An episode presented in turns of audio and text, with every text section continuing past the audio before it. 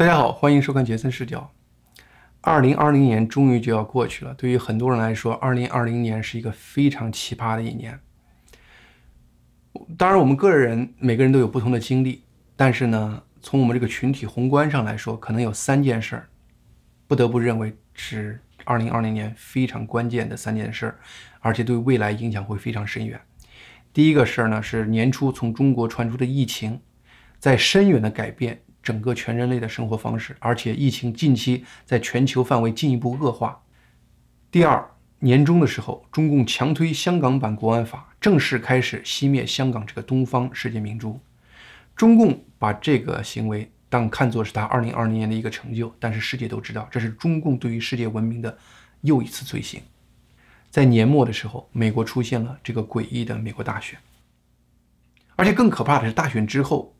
媒体、高科技公司、深层政府和整个司法体系对于大选中明显的违法行为和可信的舞弊指控没有任何作为，甚至在努力掩盖。这种窃取美国大选然后加以掩盖的对于美国制度的双重打击，其影响到目前还没有真正的展开。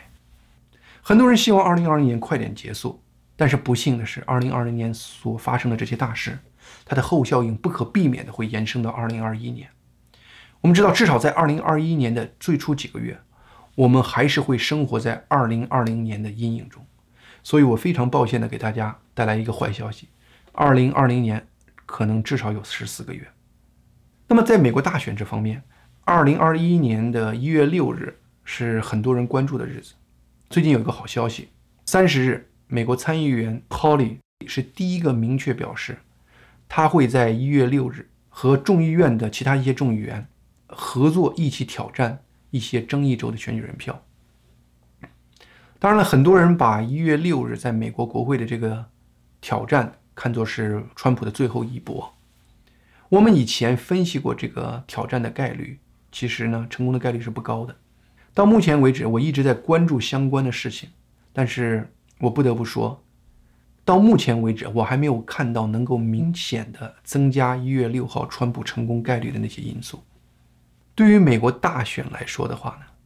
其实呢，我们在以前各个节目中，从不同的角度、不同的侧面、不同的层次做过多次系统的分析。那么这个节目我不准备再重复最近出现爆出来的一些比较新的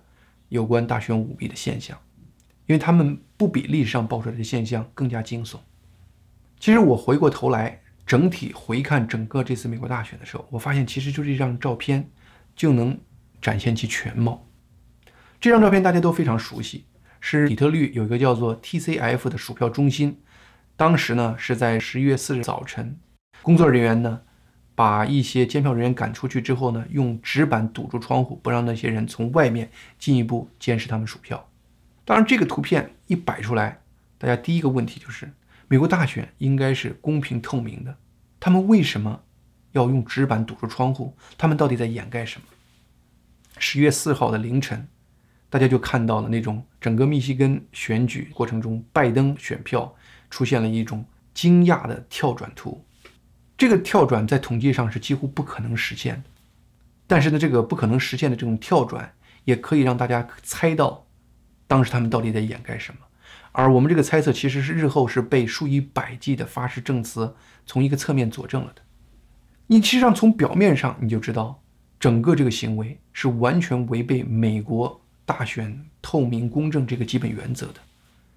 而且呢，他在具体问题上是公然违背相关法律的。面对如此根本上伤害美国立国之本，也就是美国选举公正这样的行为，那么中国媒体的表现是什么呢？他们立刻开始协调一致的帮助这个计票中心实施掩盖。各个媒体给出不同的解释，他们都叫做事实检测。你比如说 USA Today，他说呢，工人堵住这个窗户是防止工人被外头监票的人恐吓，这是一派胡言。我们从照片上可以看到，外面监票的那些人，他们是彬彬有礼的美国公民，这些人无私的为美国选举的公正在无私的付出，这些人怎么会威胁一个你认真的计票的工作人员？CNN 有另外一个说法，他引用底特律律师。加西亚的说法，这个律师说呢，堵住这个窗口是担心选民信息被错误的透露给公众。我们都知道，选票上是没有个人信息的，邮寄选票的信封上有个别的个人信息，比如说嗯邮寄地址等等，但是那都是公开信息，其实都可以用公开的方式得到的。所有这些牵强的掩盖，就是集中体现了这些主流媒体他们的做派。而这个时候，你要是针对这个照片到谷歌这些网上去搜索这些照片的真实背景的时候，你会发现，刚才我谈到那些荒谬的主流媒体说法会首先映入你的眼帘，甚至包括谷歌或者其他一些公司提供的一些所谓的事实检测，这都是美国大公司有意而为之，这是大公司在这次选举中的表现。在这个事情暴露出来以后，有数以百计的发誓证词直指。这个计票中心有很多违规行为，而这些发誓证词它是有法律责任的。如果他们撒谎，你是可以给他们法律惩罚的。如果正常的一个司法部双方面都实施调查，最后给出一个结论，要么这个结论是确实有舞弊行为，要么是指控的人在撒谎。任何一个行为都应该有相应的法律行为，但是司法部的态度是什么呢？拒绝做任何事情，使得这两个完全不兼容的说法。一直存到现在，美国民众没有一个清晰的解读，这就是美国深层政府在这个事情的表现。而且呢，你知道堵窗户这个工作人员的工资是谁发的？根据 Amistad 项目的主管 Philip Klein 他的整个一个详细的调查，这些人的工资直接或间接的来自于脸书创始人 Zuckerberg 出的五亿美元的资助。你可以在这个时候看到美国大财阀。在整个大选中的表现，所以一张图方方面面展现出整个这次大选各个利益阶层协调一致、掩盖一切真相的这样的一个努力。这次大选和其后发生的一切事情，对于很多人，包括你我，思想上都有巨大的冲击。我们以前知道民主制度，甚至是美国的民主制度，都是不是完美的，但是呢，我们很少有人意识到。整个美国的民主制度已经危机到如此可怕的程度。民主这个词儿，大家都知道是个美好的概念，民主，民主，人民当家作主。而且呢，林肯也提出一个民治、民享、民有的政府这样的一个概念，这也是一个非常令人神往的政府状态。但是这次美国大选之后，我就在思考，到底民主中的这个人民的概念到底是什么？它真正指的是一个什么样的人群，什么样的力量？毋庸置疑，这次美国大选舞弊，它背后参与的人群是一个巨大的。当然，这个人群，你某种意义上讲，也可以把他们定义成这个人民概念的一部分。这个巨大参与的人群，大家都知道，不可能是随机自发的，因为很多事情都是你回头再看的时候，实际上是有系统缜密的安排的。你就比如说，在选举之前。各个这些重要的摇摆州都用类似的法律诉讼的方式，谋求类似的改变选举方式的这样的做法。你比如说，大量增加邮邮寄选票，降低整个对于选举资格的考察，包括对于签字的认可等等这样的事情，在各个州都在选举之前用诉讼的方式达到了统一。而且呢，在关键的时刻，就是在大选当夜，关键时刻。各个关键州几乎都在不同的时间开始出现了停止机票这样的让人非常怀疑的事情，而且呢，很多州最终在统计数据上都出现了那种神奇的拜登上跳线。这些统一发生的事情绝对不可能是一群人自发的无组织的行为，非常明显是有一个统一协调的一个体系存在的。当然，各种迹象展展现呢，除了个别少数的。高层人士，大多数参与的人是不知道整个这个真相的全貌的。你就比如说威斯康星的一些邮政人员，他们可能做的事情只是在上级指责他们没有及时给十万张莫名其妙找到的选票盖邮戳，耽误工作的情况下，他们把这个邮戳的时间盖回了十一月三日。他们所做的呢，是明显错误的一个事情。但是呢，每个人认为只是做了一件小小的可以容忍的一个违规的事情。当然了，不管怎么样，我们还会惊讶为什么这么多人会莫名其妙的参与其中做这样不正确的事情？难道是美国人中间这种无道义、无准则的比例的人特别高吗？根据我们以前在美国生活的基础，我们知道这不是事实。其实呢，这个背后有一个深层的社会心理学的现象。我这里给大家讲一个著名的社会心理学实验，这个实验的名字叫做 Milgram 实验。这个实验的目的是为了测试受试人在面对权威者下达违背良心的命令时，他人性所能发挥的拒绝力量到底有多大。设计这个实验的人叫做 Milgram，中文名字叫做米尔格伦。他是在1961年7月在耶鲁大学设计并实施的这个实验。实验当初的目的是为了测试这个参与犹太人大屠杀的这些纳粹追随者有没有可能，他们只是单纯的在服从上级的命令。那么实验的地点选在耶鲁大学一个老旧校区的一间地下室，地下室呢有两个以墙壁隔开的房间。那么参与者都是自愿参与的，参与者的年龄从二十岁到五十岁不等，包括从小学到博士学位各种教育背景的人。那么实验人员呢，就告诉这个自愿的参与者，说呢，这个研究呢，主要是为了研究惩罚对于学习行为的效果，并且告诉这个参与者呢，他将扮演老师的角色，而一墙之隔另外一个房间的另外一个参与者，那个人呢是学生的角色。当然，事实上的话呢，另外房间那个扮演学生的角色也是个工作人员。同时的话呢，在这个。扮演老师这个志愿者旁边呢，还有另外一个工作人员。这个工作人员的角色呢，就是用一种权威的身份，对这个扮演老师的这个志愿者发出指令。也就是说呢，整个实验有三个人，其中只有一个扮演老师这个人是不知情的这个志愿者。那么老师呢，专门给了一个叫做电击控制器，他就被告知的话呢，这个控制器能使隔壁的学生受到电击，你一按这个电钮，隔壁学生就会被电击。老师呢，先是逐一朗读一些单字给这个学生，然后呢，就会对这个学生进行一些考试。如果这学生给出错误答案，老师就会用这个按那个电击按钮来电击这个学生。学生答错的题越多，这个电击给的电压也越高。当然了，隔壁那个扮演学生的工作人员不会真的被电击，但是呢，这个扮演这个老师的志愿者，他真的会相信学生，他按下这个。电击按钮的时候会被电击，为什么呢？是因为隔壁房间冒充学生这个人，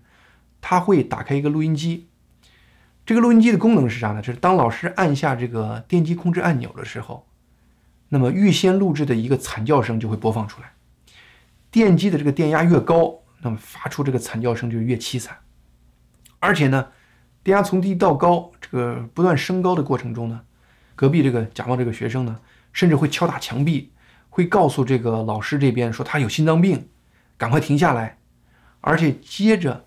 当这个电机这个电压升高到三百伏以后的话，隔壁这个假冒这个学生会突然开始沉默，停止作答，停止尖叫，就给人表现出他一种已经好像要么是死亡，要么是昏迷的状态。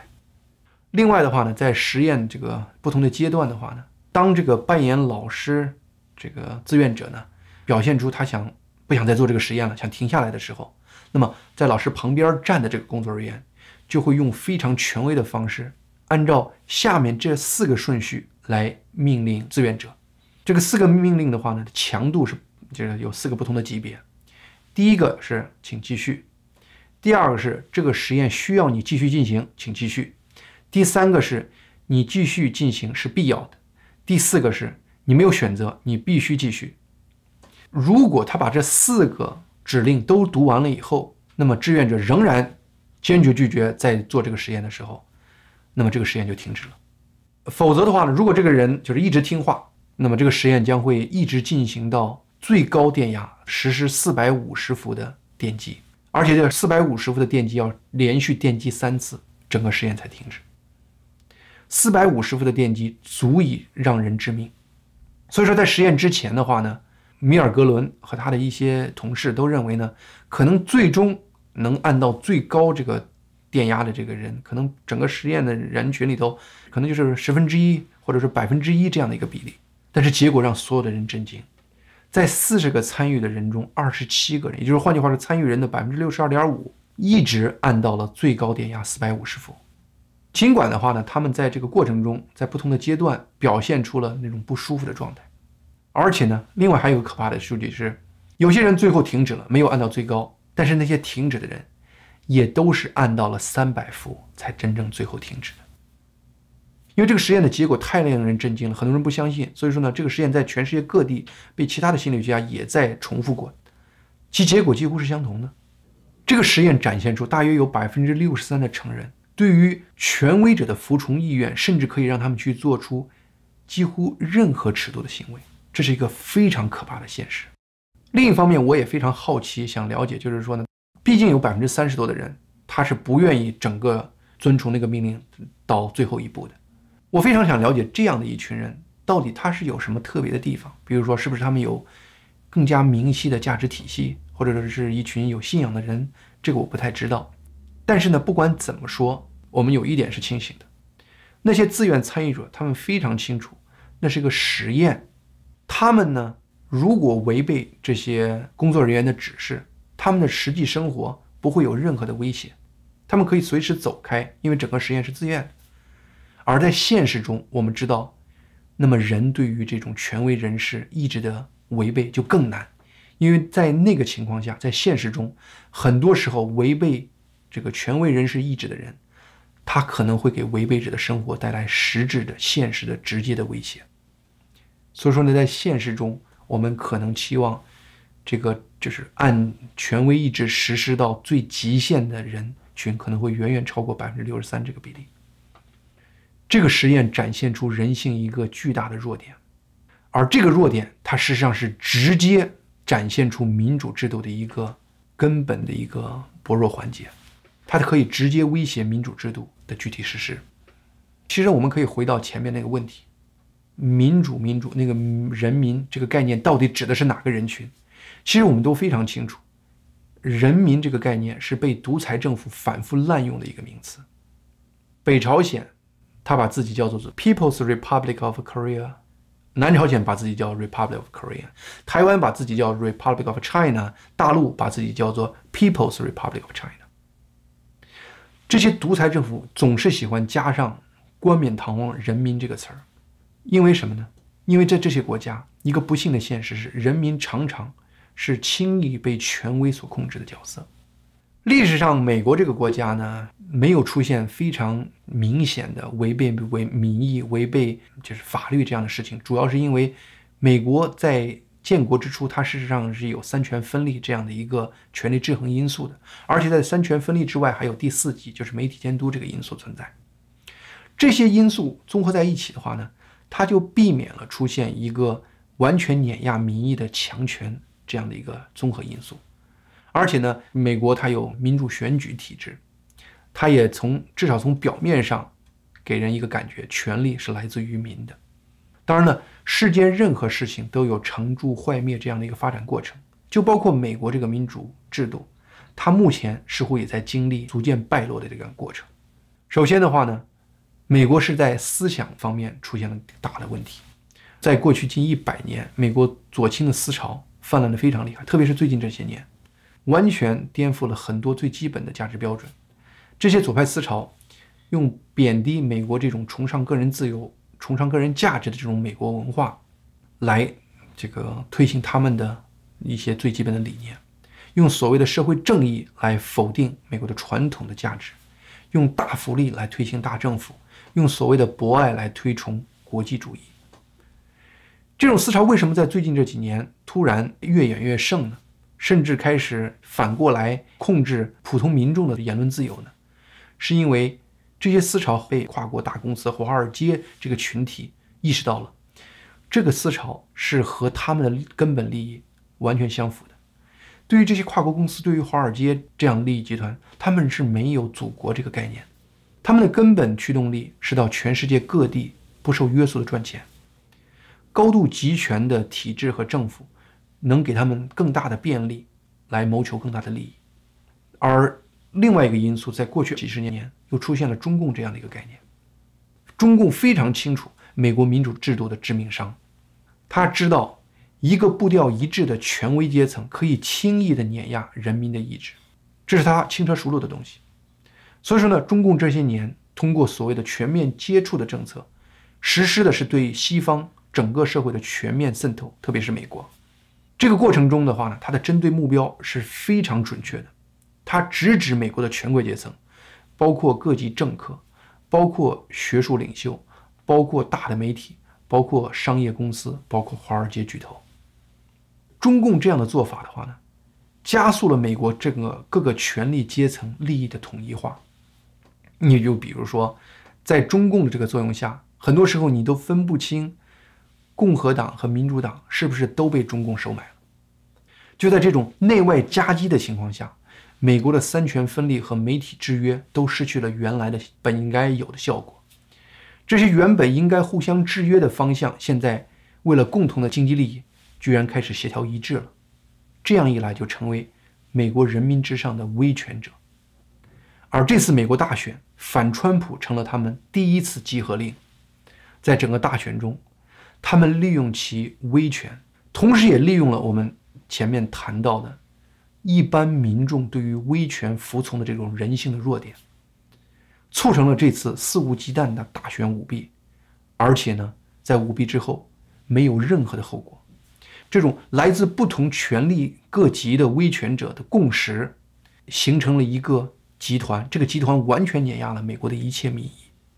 这一次完全暴露了历史上我们认为已经很成熟、很完美的。美国民主制度的深层危机。换句话说呢，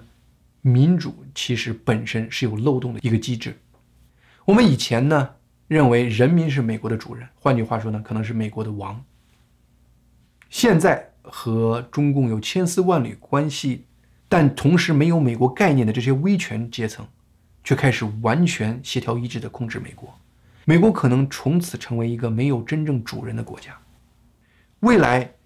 王者何时能归来？这是我们每个人要思考的问题。今天节目就到这里，希望大家能订阅我这个频道，杰森视角。